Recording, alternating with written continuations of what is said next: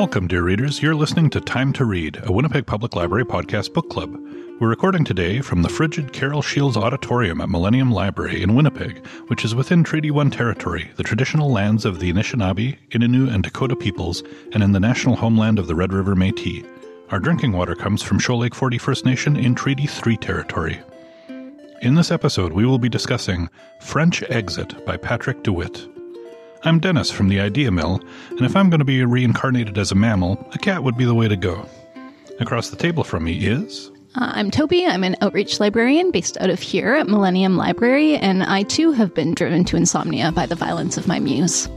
And across the table from me is. Hi, I'm Trevor, the branch head at the Louis Riel Library, and I'm more familiar with the reverse French exit, which is where you announce to everybody you're going to leave and then you stay around for another hour at the party. and, and it, also, uh, a quick note uh, do not uh, Google image search reverse French exit.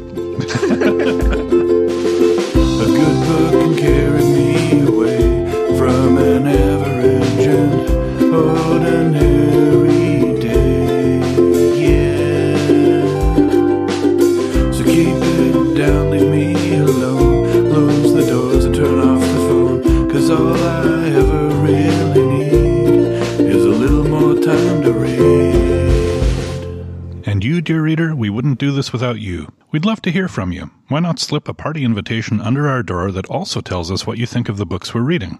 Don't worry, you'll be among friends.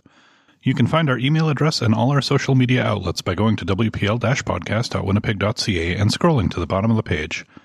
Hang around till the end of the episode to enjoy our favorite segment, Nerd Words for Word Nerds. Plus, we'll be talking about our New Year's reading resolutions, even if we're a bit later than usual for that. Before we dig in, let's do a quick check-in with the panel. How you guys doing? Freezing. Yeah, it's very cold in here. Yeah, the there's been a problem with the boiler system in the building, so we some of the less used rooms are a little cooler than normal. I will say this: I was in this very room last week for a meeting, and it was the most alert I've ever been for a meeting. uh, I was, uh, you know, paying attention. I was interacting. Uh, so, I mean, it was great. We should keep the room cold more often. So we did want to acknowledge we missed an episode for the first time in our five plus years recording a podcast. The thing that happened was my dad died, and so we skipped the month uh, so that I could spend time with family. So this episode is essentially going to be what we would have recorded last month, and we hope that you had plenty of time to read the book this time. And can we dedicate this episode to the memory of your dad? Uh, I don't think he would have read this one. Okay. to be honest. Fair enough. Dad was a lot of things, but a reader of uh, farce uh, and satire, probably not. Okay. We can dedicate this one to me if you like. This episode is dedicated to Trevor. Oh yeah. Yeah. So Toby's going to tell us about the author, after which Trevor will give us a summary of the book. Okay, Patrick DeWitt. He was born in Sidney, which is on Vancouver Island, on March 6, 1975. He is the second of three brothers and spent his childhood moving back and forth across the west coast of North America.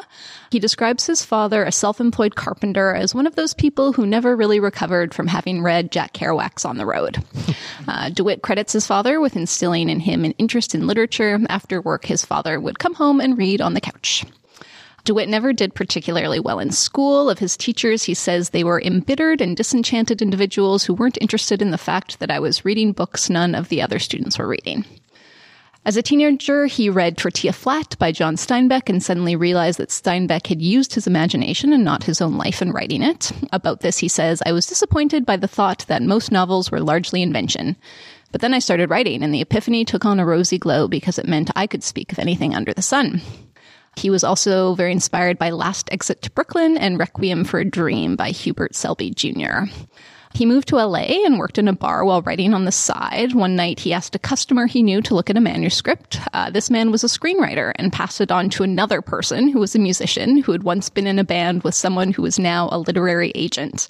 Thanks to these connections, his first novel, Ablutions, was published in 2009, but his luck ran out there. Uh, the novel was not very successful despite good reviews and being a New York Times editor's choice. It wasn't even published in Canada until after his second novel came out. Um, his second book, which was The Sisters Brothers, found much more success. It was shortlisted for the Booker, the Giller, the Rogers Writers Trust Fiction Prize, and the Governor General's Award, and it won the latter two. It was also adopted into a film of the same name. His third novel, Undermajordomo Minor, was longlisted for the Giller. His fourth novel, French Exit, was also a finalist for the Giller and also became a film. His most recent book is The Librarianist, which was published last year. Uh, he is currently working on another novel as well as a television show which takes place on an island in Western Canada and is about sloppy criminals, kleptomaniac nuns, runaway speedboats and puppies, and freedom of the press. And he lives in Portland. Mm-hmm. There you go. This is what, uh, for those who uh, maybe have not read French Exit, this is the summary of the of the novel that we will be discussing. We have Frances Price. She's a 65 year old wealthy widow, and her adult son Malcolm Price, and they live together in New York City. When her financial planner reveals that she is completely insolvent, something he's been warning her about for the better part of a decade, Frances illegally sells everything that she owns and decides to take her childhood friend Joan up on the offer to live in Joan's apartment in Paris. So, mother and son, along with their cat, Small Frank, they take a cruise ship to Paris. And on board, they meet a medium named Madeline, who tells them that Small Frank is inhabited by the spirit of Frances's deceased husband, Frank, something both she and Malcolm were already aware of. Frances and Malcolm arrive in Paris and they sort of live a life of misery and near isolation. Frances begins to spend the remaining money lavishly developing a plan to fix their circumstances. She informs Small Frank of her plan and he runs away. So, in order to locate Small Frank, Frances has a friend hire an investigator to locate Madeline. Madeline is able to make contact with Small Frank, who informs Malcolm and then everyone else that Frances intended to kill him and he has no intention of returning to her. Frances spends the rest of that week entertaining the various guests and friends she's made in Paris, including Joan, who shows up believing that Frances intends to kill herself and Malcolm's ex fiancee, Susan, who is still in love with Malcolm and comes to Paris to be with him. And eventually, after spending the last of her money and reconciling somewhat with Susan, Frances ends her life. So, how did you guys find it? Do we need to add a spoiler to uh, to that? I guess we we always talk about we always do spoilers. So, oh yeah, definitely Yeah. spoilers. I guess we should also say content warning. This book mentions suicide, and so that may come up further in the discussion too. yes, I love this book. I love this book. The first time I read it, I loved it. The second time I read it, I think it's probably the funniest fiction book I've ever read. I just I really that absurd, quirky humor just really does it for me. I think it is maybe a little lacking in plot. Like sometimes it does feel like just an assortment of quirky characters and snappy dialogue. But it's it's just so funny that I don't care. Like I don't care that it's just hmm. quirky characters and snappy dialogue. Have you read P.G. Wodehouse or I have not, Terry no. Pratchett? No. Those are your. Okay. I had to stop reading Terry Pratchett on the bus because I kept laughing out loud. Oh, okay. yeah, just curious. Well, I mean, it's no question uh, DeWitt is a talented, uh, gifted writer and a humorist. But why doesn't he use his powers for good instead of evil? That's what I have to say. You're gonna have to dive in on that one. Yeah. well, okay, this is the thing. This is the third Patrick DeWitt book I've read Sisters, Brothers, Librarianist, and this one. And I would say this one falls right in the middle, I would say, in that I did not like Sisters, Brothers at all. I quite loved the uh, Librarianist. And then uh, this this one, you know, I have to acknowledge that sometimes books aren't what I want them to be, but that doesn't make them bad books. Uh, so I can recognize that it is a it's a good book. It's a well written book. The fact that it just kind of fell flat for me, I feel like is is a failure on my part. I enjoyed the writing style. I laughed out loud, like you say, Toby. It's very funny. I just, and I should have known this because the subtitle of the book was "A Tragedy of Manners." It is a tragedy. I just, I guess, I didn't want to get invested in these characters because even though they're very unlikable characters, or they're, you would think they would be hard to, you do end up liking them. And even though you probably wouldn't want to spend time with them in real life, you, they grow on you. And, and I, I found sort of the whole plot and, and the ending quite cruel. Hmm. I didn't, I didn't want it to end the way it ended, I guess. And that kind of colored the whole book for me when I was done. Hmm. Okay, you got to be the tiebreaker, Dennis. Unfortunately, I'm going to come down in the middle here. Oh, come oh. on. Oh, Well, what a fence sitter. Well, the thing is, okay, I like Patrick DeWitt's writing style. I found the book interesting and entertaining. At the same time, I found it a bit aimless, which I also found in The Sisters Brothers, but I think I enjoyed The Sisters Brothers a little more. There is a lot to well, there's a, a lot to chew on, but also at the same time, it just kind of it's light and easy to dismiss in a lot of ways. That's contradictory. It doesn't really help this discussion much. I thought it was a pretty good book. I enjoyed it. I've read much funnier books. I've read books that were more insightful. But I didn't mind reading this book, and I would read it again. You know, so it covers a comfortable middle ground for me. because we've had you know an extra month to uh, ruminate over the book. I have recently, in the last few days, gone back and reread sections of it, and then uh, I felt like I needed to temper what I was going to say because I think I was going to be quite harsh on the book. And then reading these sections, it's some of it's so so lovely to read. And now, I mean, not that I've, I'm an expert on Patrick DeWitt now, but having read three of his books, I'm starting to see that he has a particular style. And I think what he likes to kind of do is he likes to subvert genres. Like he is, you know, so you could call the Sisters Brothers a Western, but it doesn't read like a Western. And there's kind of this incongruity to it.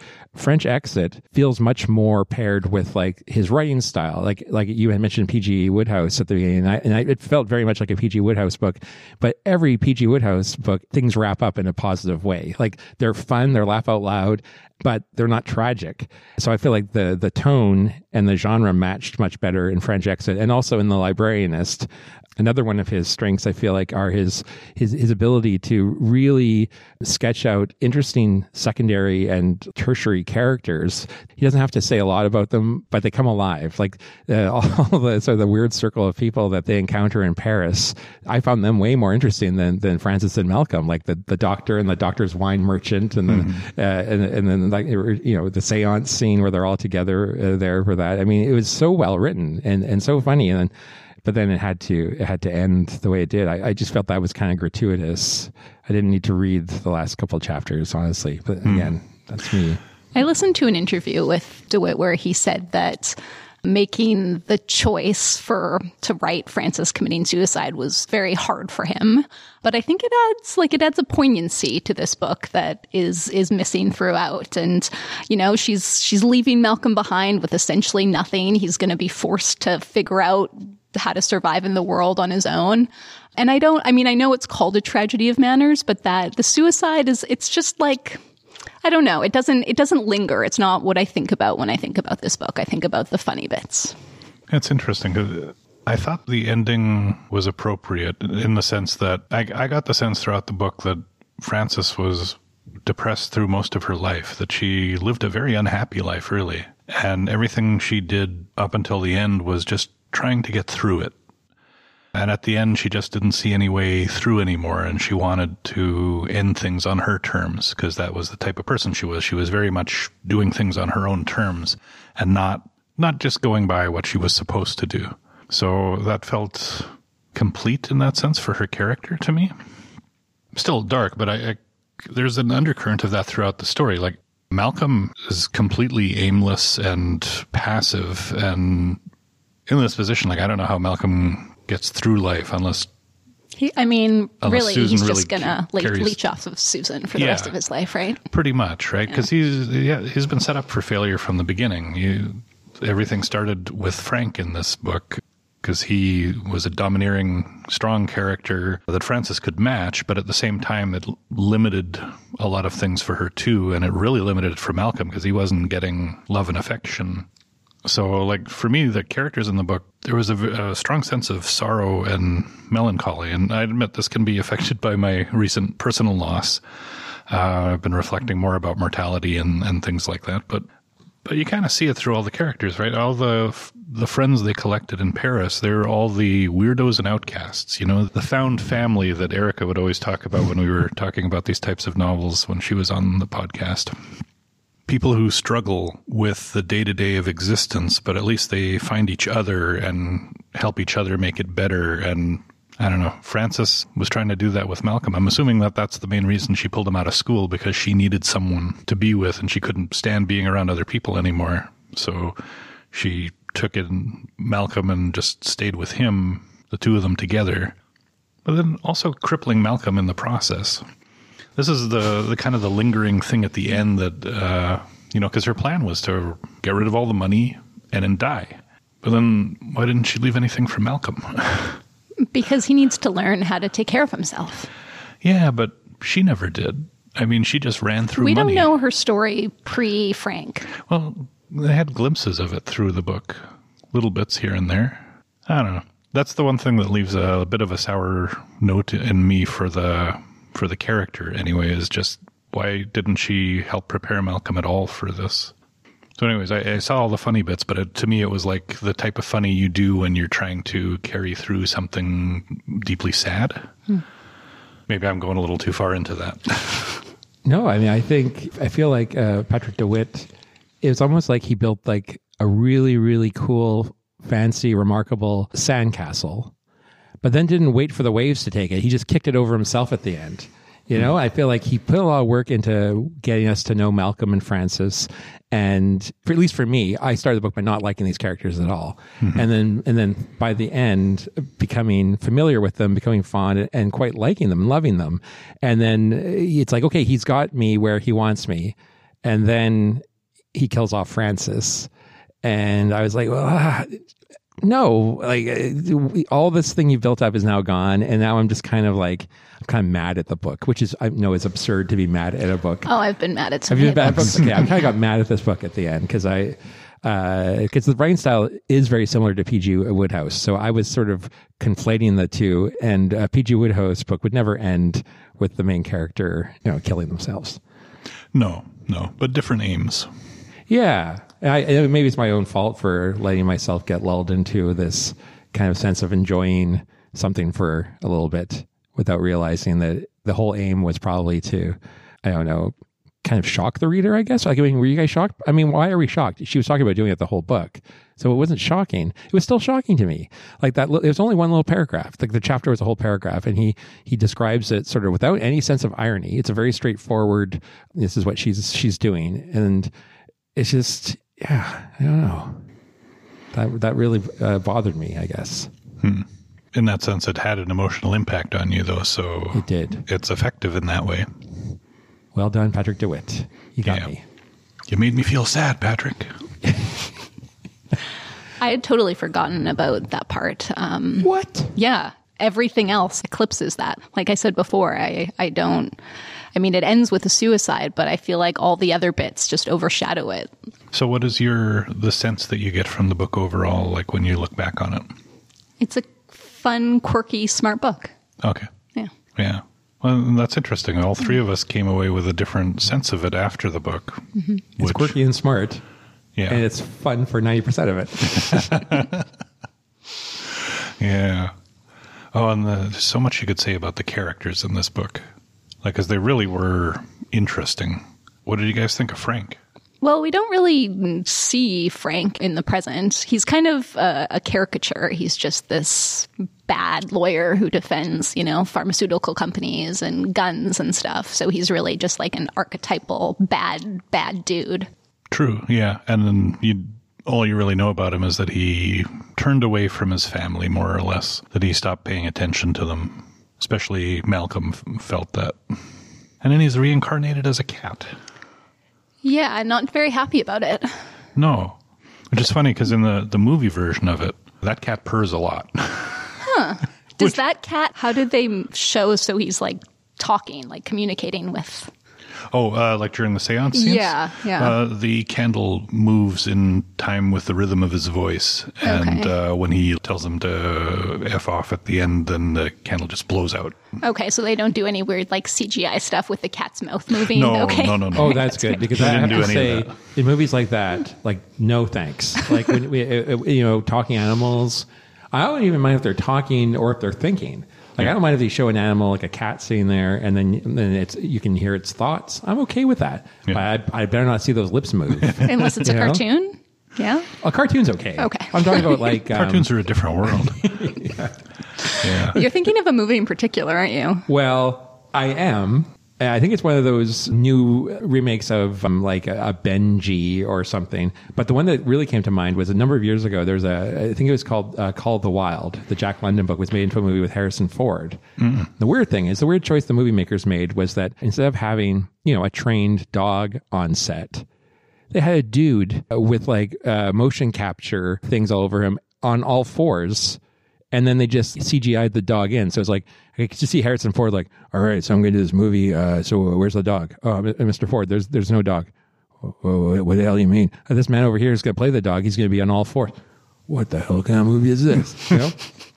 Uh, and so anyway, I love how you just created a scene to explain all of that. I, I didn't realize I'd be doing a Harrison Ford impression. Yeah. No, I thought the the movie they did that part very well. Uh, the seance scenes were really good. As we discussed pre-show, I, I watched the trailer and it turned me off so completely because the I just thought the characters were so wrongfully cast that I, I cannot bring myself to watch it. I, I have to say, I thought Michelle Pfeiffer knocked it out of the park. I thought she hmm. did a great job. There were a lot of scenes from the book that I thought made more sense after seeing her performance of them. And she put more nuance into it than I had in my mind when I was reading it. So, It's so funny because yeah, when I was reading this book, the only actress that I had in mind for this role was Cate Blanchett. Because I was thinking, I think of, that's better of, than- of, of Blue Jasmine. That I don't know if you saw that movie where she plays a very similar character to Frances, someone who's uh, married to somebody, and then the person turned out to be you know corrupt, and then but uh, she's a very much more likable person. And also, another book that this kind of reminded me of was uh, Where'd You Go, Bernadette? Yeah. And the movie version of that, uh, Bernadette is played by Cate Blanchett. So it's almost like those two characters were in my mind when I was reading this book. So, so to, to have anyone else but Cate Blanchett play that character would be hard to watch. Although, Dennis, your enjoyment of the film makes me think I should probably check it out. I don't think anyone should underestimate Michelle Pfeiffer's acting chops. She can perform, and the whole description of you know um, a woman who was stunning in her day, and you could still see it. It's like, well, yeah, that's Michelle Pfeiffer. I mean, she seems to be about the right age, and just she has that ability to have an edge to her and be intimidating when she needs to be, but also vulnerable, and like she just had a great range in there. I saw a lot of comparisons to uh, Lucille and Buster Bluth, and that is more in like who I was picturing in my mind. Oh, Like yeah. not those two actors specifically, but more of that that look. Yeah, so you would have wanted Malcolm to be played by someone looking more doofusy than the. Yes. Uh, I thought that guy did a pretty good kind of vacant. He was he looked better guy. than than she did for for the casting in my mind. Yeah. it's on Netflix. So you can watch it. Mm-hmm. You can see.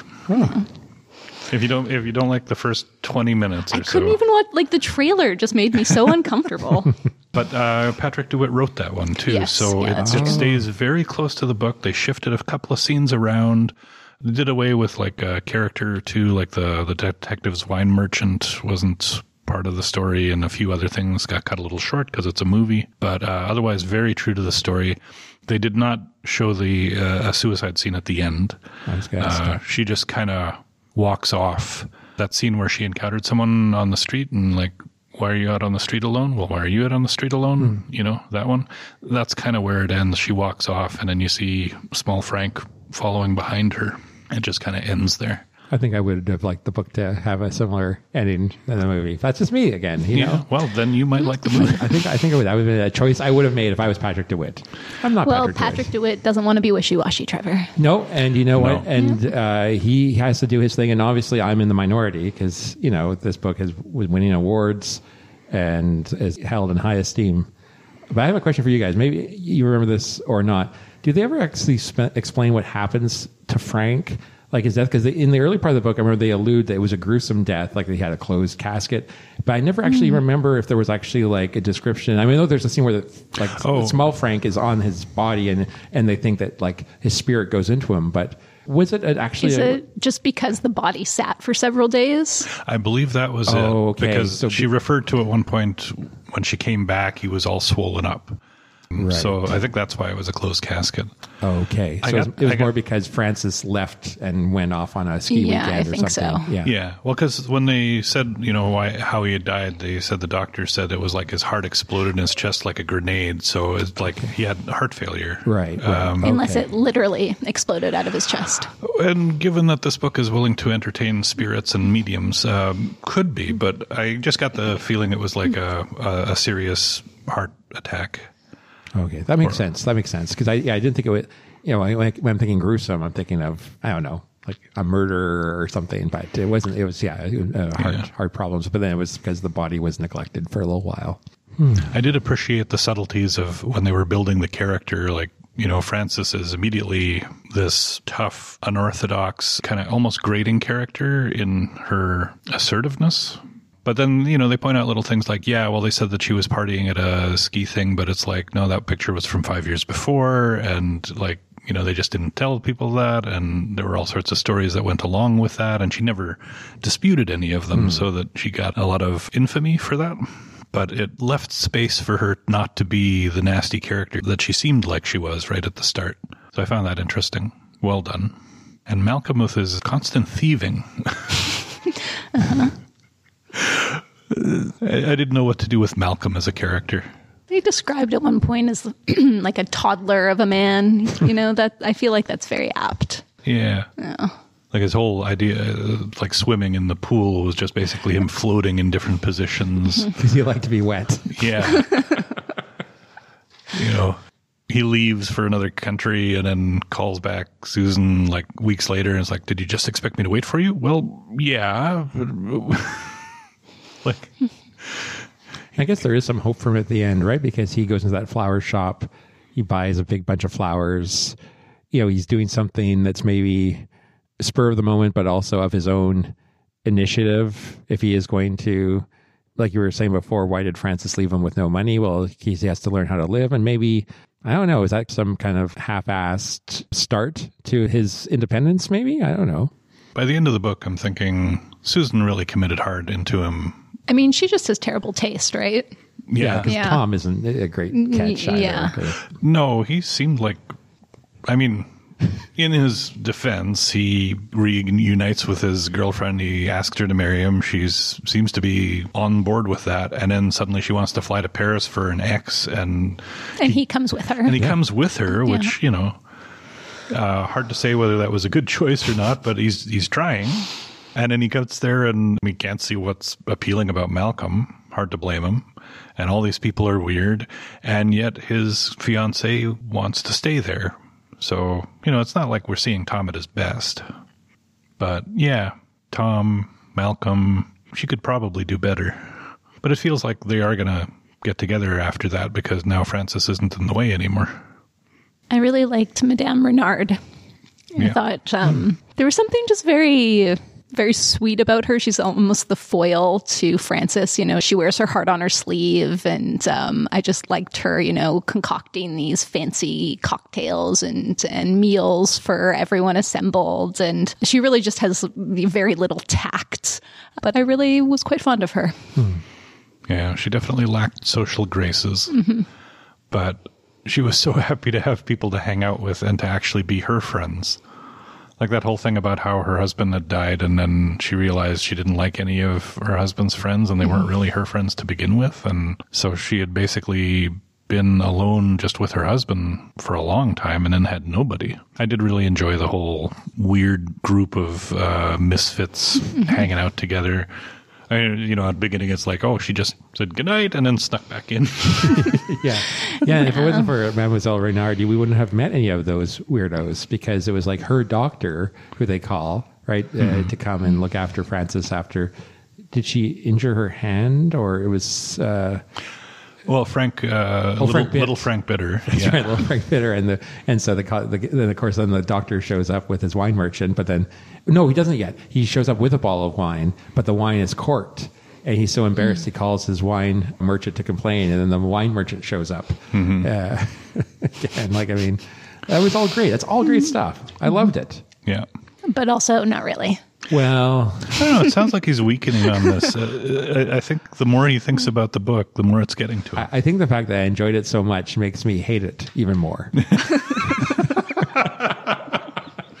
Man, I hope you don't find a book you really like. No, I mean, and that's the thing. It's again, I think I said this when we recorded the Sisters Brothers.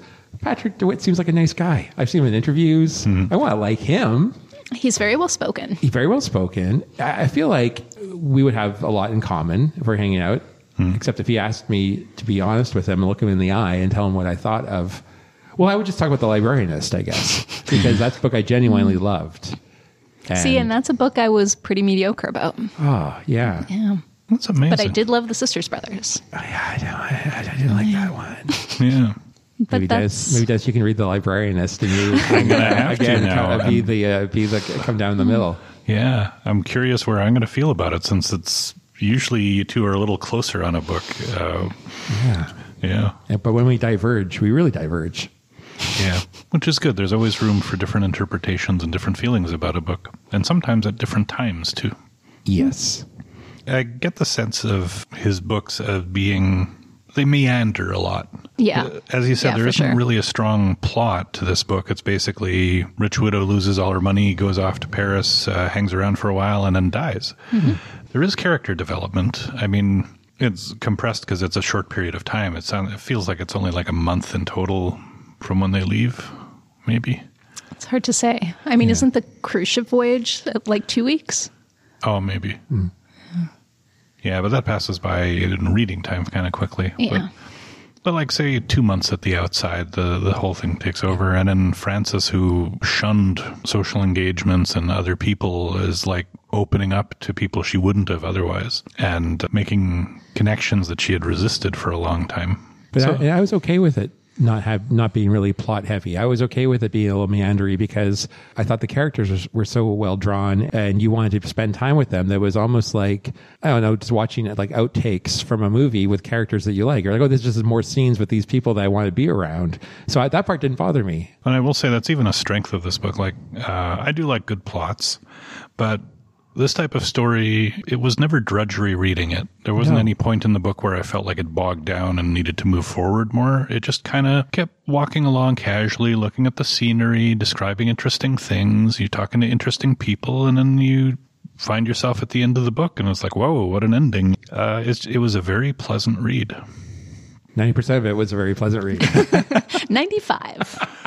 98. I mean, it's one paragraph. yeah, but that one paragraph really put a pong, if you will. Can I use the term pong on here?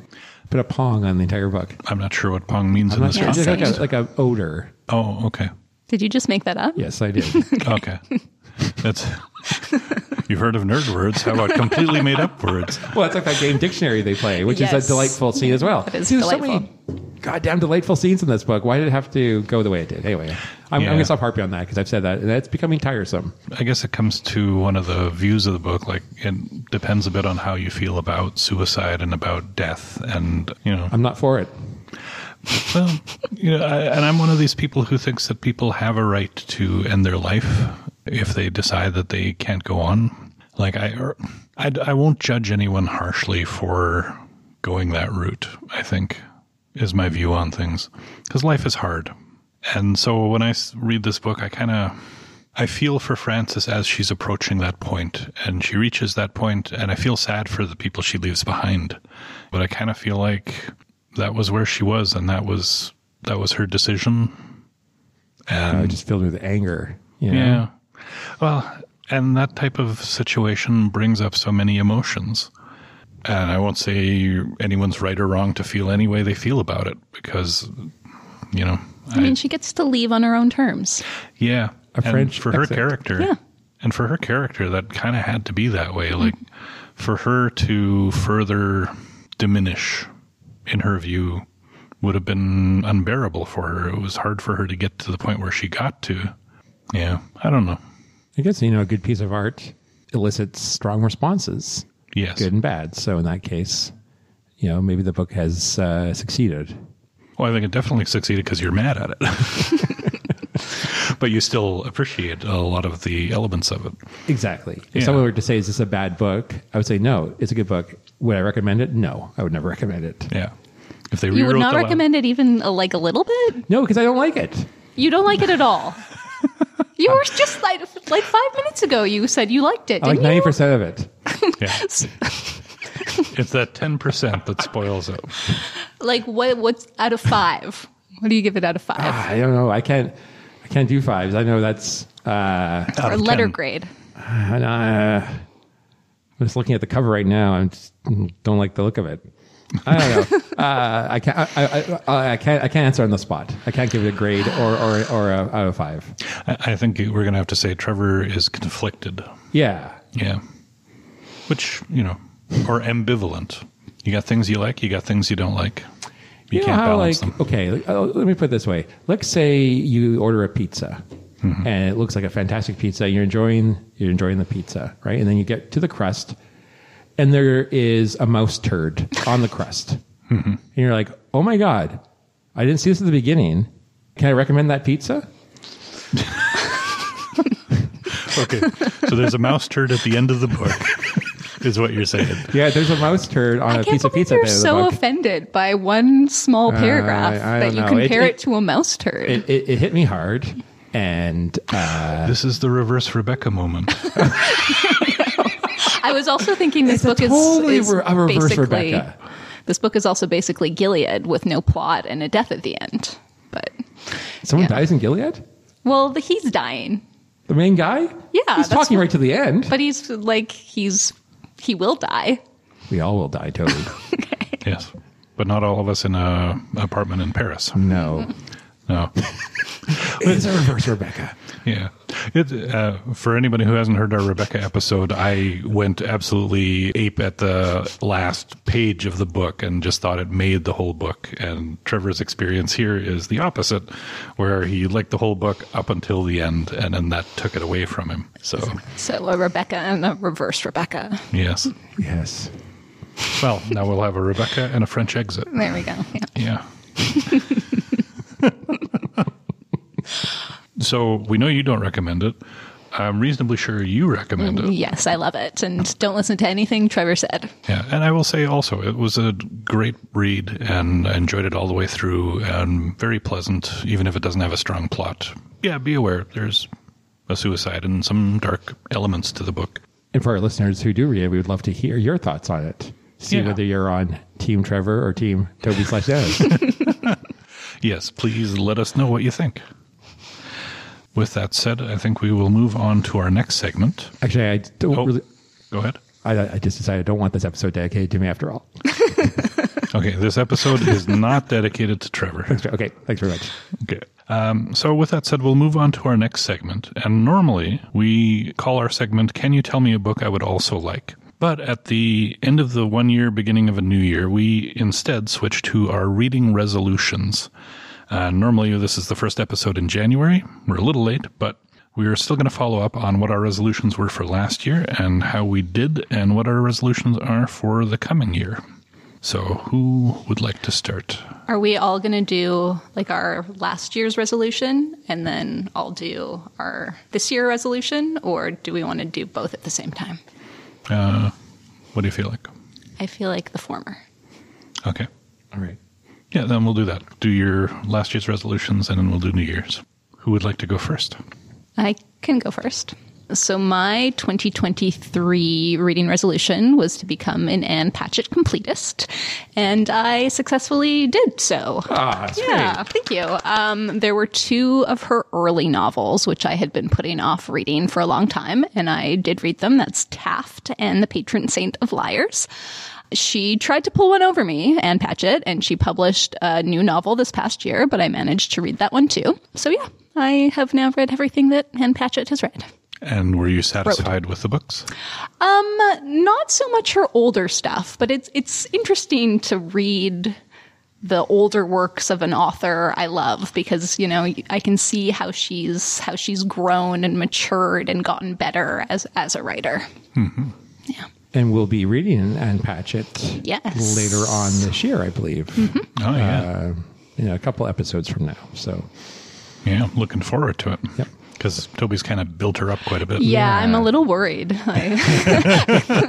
Watch me, Trevor, come in with real sour faces. yeah.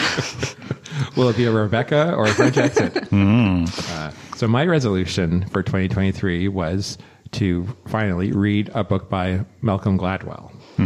And I can say I was successful, sort of. You can decide whether I was successful or not. As the as the uh, the days and the weeks were ticking towards the end of December, I had not yet read one, and I was only reminded of my resolution when I went to look it up.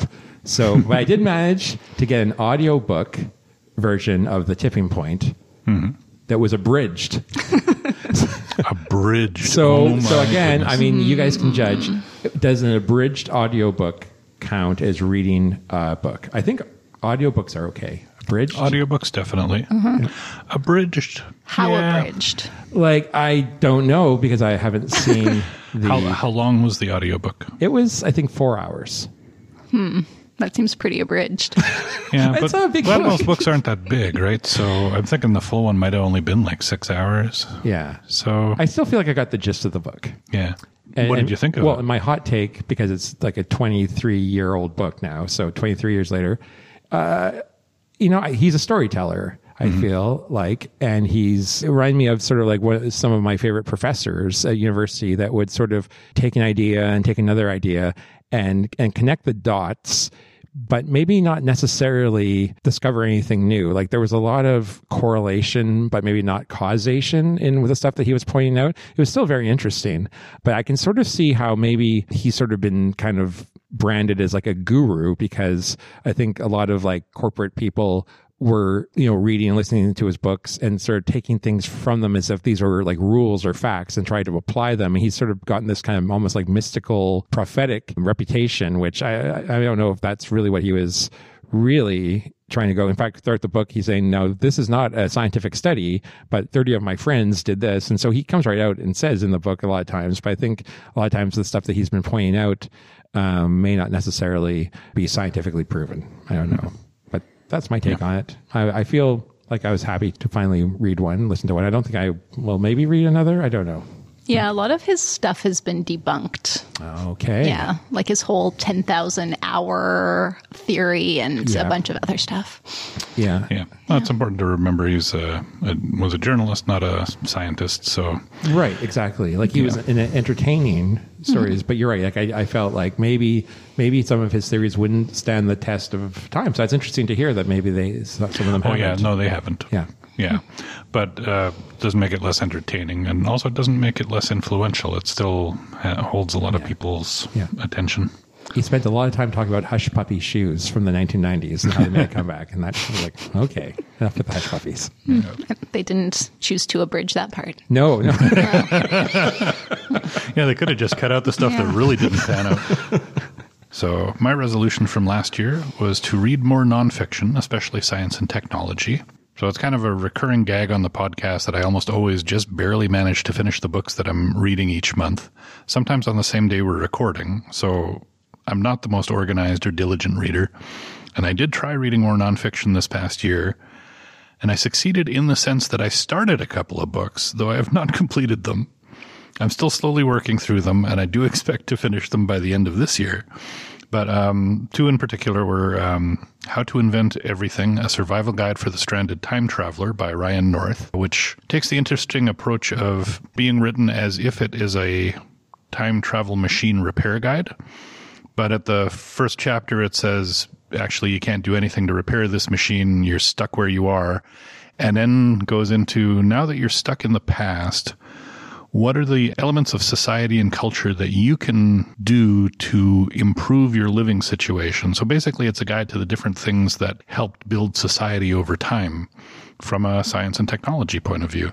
So he's like, if you're stuck in this particular time, uh, then you know you can ferment these grains and you can create beer, and that will be a big boon to your society. And other technologies along the way, like you know, at a certain point, you know, the threshing machine, you can develop this, and little jokes like, um, you know, the Pythagorean theorem. They could name it after you now, you know. Uh, uh, so it's a, a fun book, basically talking about the building pieces of society. So that that's fun. And the other one I was reading was uh, Doppelganger by Naomi Klein. Naomi Klein, as a political writer, writes about political and social issues. And I remember reading uh, No Logo back in the mid 90s, I think. I found it very influential on my worldview. I haven't read much of her recently. Doppelganger is about a weird situation she essentially found herself in where uh, Naomi Klein became famous in the mid 90s with No Logo. And around the same time, Naomi Wolf became famous for writing The Beauty Myth. There are two women writing about topics that got some attention. And at some point in the, I think around the 2000s or so, Naomi Wolf started writing political stuff and ended up going down the conspiracy rabbit hole and now writes things that uh, are way off the, the deep end on the conspiracy scale. And she ends up on all these shows and stuff. And at some point, people started conflating Naomi Klein and Naomi Wolf. And Klein found herself, she describes a situation where she was in a, a stall in a bathroom and these people came in and they were talking about this awful person, Naomi Klein, and how could she dare say this thing? And she was sitting in the stall thinking, I didn't say that. You know, and eventually she realized it was Naomi Wolf that had said something like that recently. And so she walked out of the bathroom and said, I think that's the wrong Naomi. and in this book, she's basically going through what it's like to experience this thing where you're being confused with someone else and uh, how it affects your personal identity. And at the same time, she's talking about Naomi Wolf and the conspiracy theories. And so, uh, as far as I've gotten into it so far, it's very interesting. Uh, if you like Naomi Klein's writing in general, it's very interesting and insightful. Hmm. But yeah, I have not completed them, so I'm only counting this as a partial completion for my reading resolutions. That book is on my list. Yeah. Yeah that story is so fascinating. I know. Yeah. They're both named Naomi. They must be the same person. yeah, I guess like white women are around the same age. Yeah, yeah, yeah, A lot of reasons you could conflate them. Yeah. But yeah. All right. So, reading resolution for 2024. I have a lot of FOMO when it comes to books. I get almost anxious and stressed and also sad that there are so many books in the world, so many great books in the world, and I'm never going to get a chance to read all of them. It, it makes me really upset. So consequently, I read a good number of books. I mean, not hundreds, but a, a good number. And I never reread because why would I spend the time to reread a book when I could read a whole new book? And so consequently, I end up forgetting a lot of the books I've read because I'll spend a week reading a book and I'll be like, oh, that was one of the best books I've ever read. And then several years later, I'm like, oh yeah, I really liked that book, but why? So my reading resolution is to reread a few books this year, some old favorites that I have very little memory of, and just to try to quell that, that FOMO a little bit. A worthy goal. Yeah. And unbeknownst to you two, I've gotten you involved with it because we are reading that Ann Patchett book uh, soon. So thank you for indulging me. Yes. Yeah. Well, you've had to reread a couple of books for the podcast, no? Yeah, yeah. French Exit was a reread, and um, the Nickel Boys was a reread. I think there were a couple. Oh, the um, the Carol Shields. Hmm. See, uh, yeah. we've been helping you all yeah, along. It's true. It's yeah. true. Yeah. Teamwork. Yeah. Well, I don't know if this is uh, your guys' experience at home, but I know in my house, I seem to accumulate books that are either given as gifts or other people in the family bring into the house and they're just there. And I don't know what they are. I haven't read them. So my New Year's resolution for 2024 is to read as many books as possible that are already in my house of whatever type they are. And maybe I'll keep a little list and then revisit in a year to see what I've read and if there have been any really hidden gems. Like maybe there's my favorite book in the world that I haven't read yet. Might just be quietly sitting on my, my bookshelf next to a couple of other books. See, that that's how I feel about every book in the universe. it might be my favorite book. Yeah, but if yeah. I just limit it to what's in my house, I mean, yeah. uh, and I should point out, I, we were, I was doing a cleanup of the basement, and do you know what book I found down there? The Tipping Point by Malcolm Gladwell. so I have a physical copy of it. And I almost feel like, can I actually use last year's resolution to kickstart this? I mean, I haven't read it, mm-hmm. listen to it in a bridge version, but I don't want to revisit it. But I just want to say that was weird that I had it in my house the whole time. That, that is kind of spooky. Yeah. I like that resolution because I've probably got like 30 books in my house that I bought at some time wanting to read them and I still haven't. So, yeah, because bookstores are just traps where you buy cool looking books and you don't always get time. I don't believe in buying books. No. No. I mean, there's the library. I have a small house. I've moved a lot. Books are very heavy. I don't. Yeah. I don't mm. like owning books. Well, I, I, can assure you that people do buy books. So, yeah, yeah, yeah, I know. So you do, but do you have a small collection of favorites, or are you uh, pretty no, much if, no. if we were to see your uh, living areas, they'd be uh, the walls would be bare of books. There, I do have books. They're you know often things that I needed to buy for university classes sure, or sure. like, like, a favorite books that have been. Yeah, yeah, yeah, yeah, But I, I generally do not uh, do not like owning books. Yeah.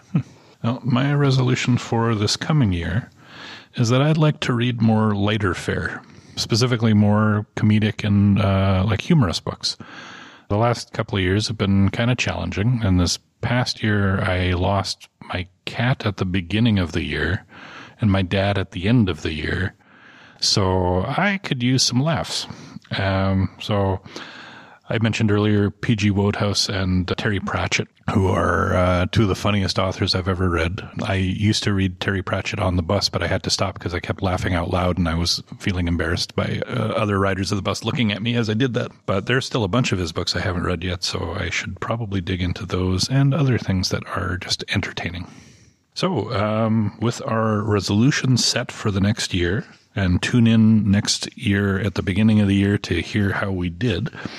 Uh, but for now, uh, let's jump into Nerd Words for Word Nerds, where we just talk about cool words. Who's got a cool word? I mean, I'm happy to start. Do it. All right. So my word has been field tested by my 14 year old daughter because it is a, a slang term that apparently was the word of the year for 2023. So when I said the word to her at uh, supper the other day, she just kind of smiled and kind of looked at me like as if it's a, so it's a word that she's heard and uses. So I think this is a legit word. The word is Rizz, R I Z Z. Oh, okay. You're going to have to define it for us. Sure. So it does not refer to Anthony Rizzo, the first baseman of the Yankees, or Rizzo the rat from the uh, Muppets, or Rizzo from Grease. Nothing to do with that. But Rizz is a shortened form of the word charisma. Ah. So basically, the second syllable, the Rizz. Now, I don't. Charisma doesn't take that long to say. but I guess uh, you know if you're saying Rizz, it says pertain to someone's ability to attract another person through style, charm, and attractiveness. This term is from the middle part of the word chari- charisma. I just said that, which is an unusual word formation pattern. Other examples include fridge for refrigerator, where you take the middle part of a word, and flu for influenza. So like flu, fridge, rizz. Um, and so, yeah, uh, you can also use it as a, a verb. You can apparently, you can rizz up somebody. I guess that means like try to charm them. I don't know. I I. I would assume. Yeah. Oh, to attract, seduce, or chat up a person. It says right here in my notes. So that's my word, rizz. Well, the kids do love their abbreves. They do. Don't- It won't be long before Audrey starts using uh, airport codes to describe cities, which is a pet peeve of mine. Why, WG? Um, all right, so I came across this word uh, recently, and it just seemed very fitting for this book somehow. And that word is tyromancy, which is a fortune telling practice using cheese. um, so I read about this in a Saveur article, um, which we can link to. But tyromancy was actually first officially mentioned in the second century in the writings of Greek historian and professional diviner Artemidorus of Daldis, and he was not a fan of tyromancy. He thought that tyromancers sullied the work of true diviners and said they were more in league with those who practiced evil forms of divination like dice diviners and necromancers. Tyromancy reached peak popularity in England during the Middle Ages and early modern period, so from about 1500 to 1800. And the country was primarily agrarian at the time, and most families had some sort of livestock that produced milk for cheese. And people used cheese to divine many things who committed a crime, whether there'd be a good harvest, how a child's life would turn out. However, a typical use for tyromancy was to determine who you would marry. You'd carve the names of all potential suitors into some pieces of cheese and wait to see which one molded first. um, and obviously, tyromancy fell out of fashion at some point, but I, uh, I think it's due for a comeback.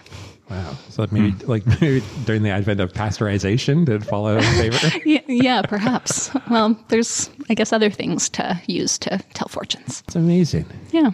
I know a lot of people who love cheese, and giving them another reason to have more cheese is probably fine by them. Oh, for sure. Yeah. Yeah. Seems like a waste of cheese. You know, to carve something and let it go moldy. I'd be I'd probably eat the cheese before I found out the answer. I mean, there are other ways you can like break it open and see how oh. it crumbles, like and like a if it's feta. You can yeah, crumble the feta like and then try to read it like tea leaves. yeah, if mm-hmm. it's veiny, like a blue cheese, you can look at the veins. Yeah, You could come up with your own divination system, which does involve eating the cheese if you like. I, I'm not sure that any one system will be more accurate than another, so you may as well choose the most delicious option. Mm. The word I've picked is also a word of the year, since there are a lot of different organizations that pick words of the year. Uh, I forget which one picked this one, but it is enshittification. I saw that one. Yeah. Um, and this is one that was initially described by Cory Doctorow, who we read many years ago on the show.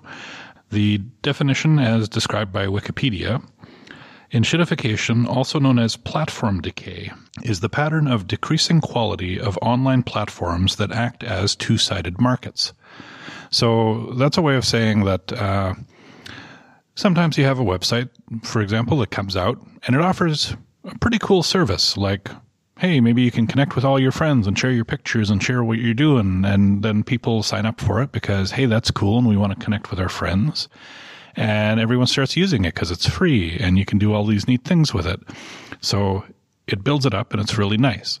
And then the company is like, well, we need to make some money off this, so we'll start advertising. And they offer this to advertisers. And the advertisers like, all right, we got a great target market. We can target to them. Uh, so we start doing that, and then the users start having a degraded experience because now they're seeing ads all the time. And of course, the website provider wants to make as much from the ads as possible, so they make it harder to ignore the ads. They put them in more places. They lock out services if you're not using them, etc. And then the website will decide, well, you know, those advertisers are getting a pretty good deal here. Uh, we can make more profit off of this. And so they start squeezing the advertisers too and start either raising rates for ads or putting more restrictions on how the ads are distributed. So pretty soon the experience deteriorates for both the user and the advertiser, with most of the profit then going to the website.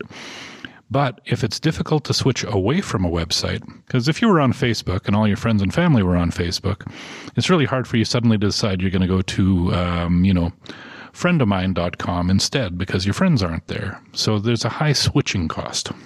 But once the service gets bad enough and people start leaving it, then websites and platforms they can collapse really quickly because once those people that you followed were gone, then you don't have reason to stay anymore. And then the things that grate on you about the website increase. We've seen this process happen with a lot of websites. Facebook is currently doing it. Twitter is accelerating it as fast as it can. Um, and other websites from the past, like MySpace, already went through that process and disappeared. Reddit is seemingly trying to do that off and on uh, aggressively too. So it's a process we see a lot, and I just think the word is very appropriate enshittification. Uh, unfortunately, that's all the time we have for this month. Thank you so much for joining us, dear readers. For next month, we're going to read and discuss Moon of the Turning Leaves by Waubgeshig Rice. Ten years have passed since a widespread blackout triggered the rapid collapse of society when the constants of the old world cell service, landlines, satellite, and the internet disappeared. Ten long years since the steady supply of food and fuel from the south became a thing of the past. When the world goes dark, how will you survive? This is the sequel to Moon of the Crusted Snow, so maybe read that one first if you haven't already. I will be. And we're planning to have Winnipeg Public Library's writer in residence, Susie Moloney, join us for the discussion, so don't miss it. Have comments or book suggestions for us? Send us an email. You can find all our contact info at the bottom of the page at wpl-podcast.winnipeg.ca. You can also find all our past episodes there too. If you haven't already, subscribe to Time to Read on your favorite podcasting service and maybe leave us a review. Tell your book loving friends about us too. And until next time, make sure you find time to read.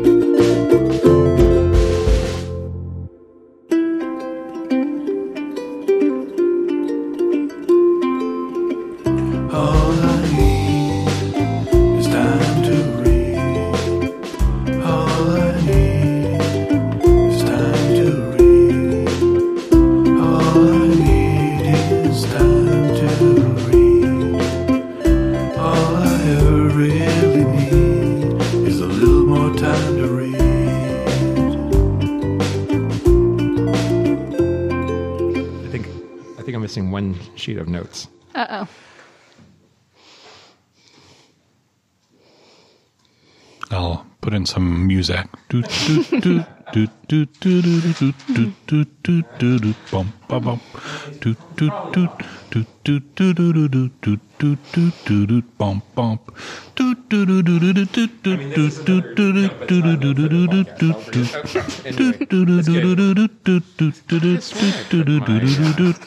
bam. I know I wrote, uh. I mean, it's fine. I remember what my resolution was. And I I'm kind of getting into this. I don't.